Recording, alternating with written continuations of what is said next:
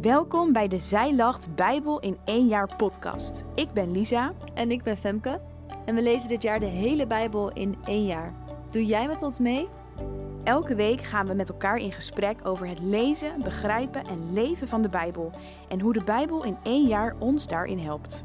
Zo delen we over hoe we het lezen ervaren, wat ons is bijgebleven in de Bijbelstukken van de afgelopen week. We delen interessante weetjes van Bijbelwetenschappers en we vertellen over wat ons helpt om de Bijbel niet alleen te lezen, maar ook echt uit te leven. Ben jij er klaar voor? Luister mee wat ons de afgelopen week is opgevallen. Hey Lisa, welkom terug. Hallo, yes, daar zijn we weer. Week 2. Ja. Hoe is het voor je gegaan? Nou, eigenlijk nog steeds wel goed. Ik moet zeggen, die verhalen uit het Oude Testament, die lezen gewoon wel lekker weg. Want het is Mhm. gewoon heel verhalend en er Ja. gebeurt zoveel.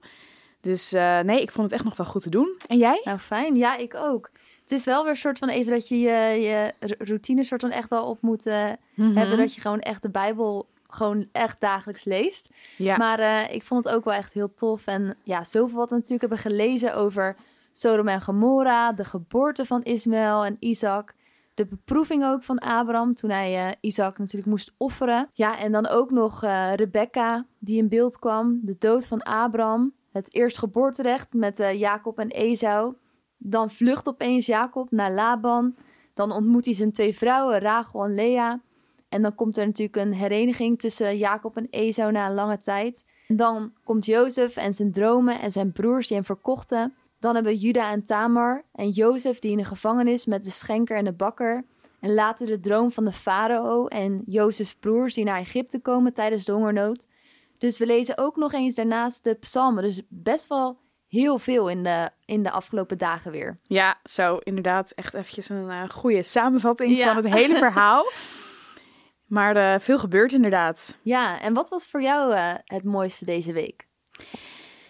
Nou, wat mij heel erg opviel was het stukje hoe eh, Lea haar zoons namen geeft. Hm.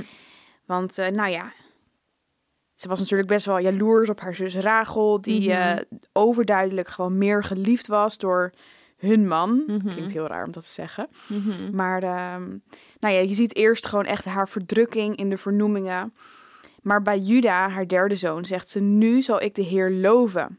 Hmm. En ik merkte dat ik gewoon tijdens het lezen van dat gedeelte echt. Nou ja, ik zat gewoon echt te denken van wat zou er nou in Lea om zijn gegaan Hmm. in die tijd? Hoe, hoe is het voor haar geweest? Hoe was haar verhouding toen met Rachel? Werd het beter of was het juist Hmm. erger geworden? Was haar relatie met Jacob misschien beter geworden? Of gaven haar kinderen haar zoveel vreugde dat ze nu deze woorden zo echt kon uitspreken? Of was het gewoon veel meer in haar eigen hart, in haar relatie met God? Dat ze zich gewoon neergelegd had bij de situatie en nou ja, dat gewoon echt de vrede van God over haar was gekomen, waardoor ze Mm. kon zeggen: Nu zal ik de Heer loven. En nou ja, dat, dat hield me wel bezig. Ik vond het Ja. wel heel, heel mooi eigenlijk.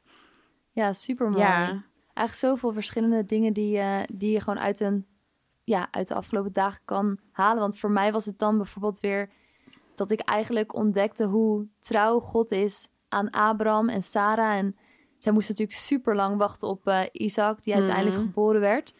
Maar wat me heel erg opviel was dat elke keer eigenlijk God naar Abraham kwam. En dan gaf hij hem weer een belofte. Hmm. En ja, daarin vond ik het gewoon heel erg mooi om te zien hoe betrokken eigenlijk God ook naar Abraham was. En daarnaast ook gewoon dat iedereen in de omgeving van Abraham kon zien dat Gods hand echt op zijn leven was. Ja. Dat gewoon mensen in zijn omgeving, zoals Abimelech, soort bang was voor Abraham om iets hem aan te doen. Maar ook eigenlijk gewoon God erkende door het leven van Abraham. Dus ja, dat zette mij ook weer stil hoe, eh, hoe God eigenlijk gewoon ook zo mooi is en werkt door het leven van Abraham. Ja, nou mooie stukken inderdaad bij de Bijbel lezen. En eh, wat betreft de Bijbel begrijpen, eh, heb ik twee leuke weetjes van Bijbelwetenschapper uh, Annemarijke Schoolweer. En ze hebben ook te maken met vrouwen. En het eerste weetje gaat over Genesis 21. En dan schrijft Annemarijke dit. Het gebeurt in de Bijbel niet vaak dat God rechtstreeks tot een vrouw spreekt. De eerste vrouw die dat wel overkomt, is niet de moeder van de belofte, Sarah, maar juist de Egyptische slavin Hagar. Het laat iets zien van de manier waarop God omkijkt naar mensen die je misschien al gauw over het hoofd ziet. Hm, mooi. En het Ja. tweede weetje, zal ik gelijk ook even voorlezen. Die hoort bij Genesis 23. Het graf van Sarah is het eerste stukje grond in het beloofde land dat in bezit komt van Abraham. Tot dan, en ook voor de rest van zijn leven, trekt hij er alleen als vreemdeling doorheen. Hierna duurt het nog honderden jaren voordat zijn nakomelingen het land daadwerkelijk in bezit nemen. Best bijzonder dat niet een veld of een heiligdom of een stad het eerste stukje land is waarop de belofte uitkomt, maar juist de begraafplaats van een geliefde vrouw. Bijzonder. Ja, die had ik me ook echt nog nooit gerealiseerd. Nee. Dat van Hagar wist ik wel, maar eh, ja, ik Mm. vond dit echt wel eh, heel treffend. Ja. En ook gek of zo, dat, dat was het beloofde land. Sarah werd er Mm. begraven en vervolgens nog zo een lange reis en zoveel Ja. omzwervingen voordat ze daar weer terugkwamen. Dat je denkt, oh zonde, ze waren er al. Ja, eigenlijk al bij Abraham. ja. ja. Inderdaad. Ja. hey, en eh, de Bijbel leven. Hoe, eh, hoe was dat voor jou deze week? Ja, wat mij echt eh, bij is gebleven, wat ik ook echt wil uitleven in mijn leven, ook de afgelopen dagen, is eigenlijk het leven van Jozef. Want ja, we kennen natuurlijk eigenlijk allemaal zijn verhaal dat hij werd verkocht en toen kwam hij bij Potifar, maar daarna belandde hij in de, in de gevangenis. En uiteindelijk komt hij dan wel bij de farao. Maar wat ik zo mooi vond was dat elk moment dat waar hij ook was, hij echt God eer gaf. Hmm. Hij kreeg dromen en dan zeiden mensen van, konden mensen denken, oh dat is, dat is Jozef. Maar Jozef zei elke keer van, nee, dit, kan alleen God openbaar maken. En dat ik me eigenlijk realiseerde van, hoe ga ik, eh, hoe geef ik eigenlijk eer aan God op de plekken waar ik ben? Hmm. Gewoon in mijn werk. ehm, ja, erken ik dan eigenlijk God dat ik zeg van, hey, bijvoorbeeld met mijn talenten van, ja, je mag natuurlijk ook zeggen van, nou, ik kan dit en dit goed, maar eigenlijk ook gewoon wat ik hierin leerde van, hey, hoeveel eer geef ik God met de dingen die ik doe? Hmm. Of juist als je gezegend wordt in iets of als iemand je, ja, bewijs van bewondert, dat ik echt wel meer stil wilde staan bij, ja, dat Gods hand echt op je leven Ja. is en dat je daar dus eigenlijk ook over kan getuigen, gewoon op de plek waar je bent. Of je nu, zeg maar, zoals Jozef eerst bij Potifar bent en na in de gevangenis. Het maakte voor Jozef helemaal niet uit waar hij was. Hij ja, had hetzelfde hartsgesteldheid. Dus Ja. dat is iets wat ik deze week meenam, maar ook echt wel eh, ja, voor de rest van het jaar eigenlijk eh, Mm. wil meenemen. Ja, oh heel mooi zeg. Zeker ook wat je zegt over God de eer geven. Ik las er van de week ook nog een stukje over dat eh, we heel vaak zijn we geneigd om mensen complimenten te geven van oh wat kan je Mm. dit goed. En nooit zeggen we eigenlijk van hé hey, wat, wat werkt God mooi door jou heen Mm. of wat, wat zie ik God door jou. Ja. Ehm, nou, het is ook niet echt een standaard compliment, maar het zet me wel aan het denken. ja, en het erkent eigenlijk dan hoe mooi God jou weer Ja. heeft gemaakt als persoon. Ja.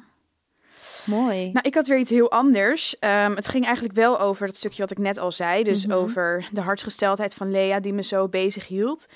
Ehm, en ik, ehm, ja, ik zat gewoon bij mezelf ook te denken van... kan ik dat elke dag zeggen? Van nu zal ik Mm. de Heer loven. En ik las ook gewoon een ander moment. Deze week las ik Psalm 34. Mhm. En dat staat in de... Of dat begint in de MBV 21 met... De Heer wil ik prijzen elk uur van de dag. Hmm. En dat, toen moest ik ook weer denken aan dit stukje eh, van Lea, deze uitspraak. Toen ik dat las, dacht ik echt van wow, wat mooi als dat je levenshouding is. Dat Mm. je ja, gewoon God echt de hele dag kan prijzen en loven. En ehm, nou, ik probeerde dat eventjes te doen, een dag. Maar eh, het is nog vrij lastig om elk uur. God te loven als je gewoon je werk en je dingen aan het doen bent. Maar toch gaf het me wel een heel ehm, ja, dankbare, Ja. vreugdevolle houding als dat gewoon je vertrekpunt is aan het begin van de dag. Dus ja, die ga ik ook wel zeker eh, proberen vast te houden. Ja.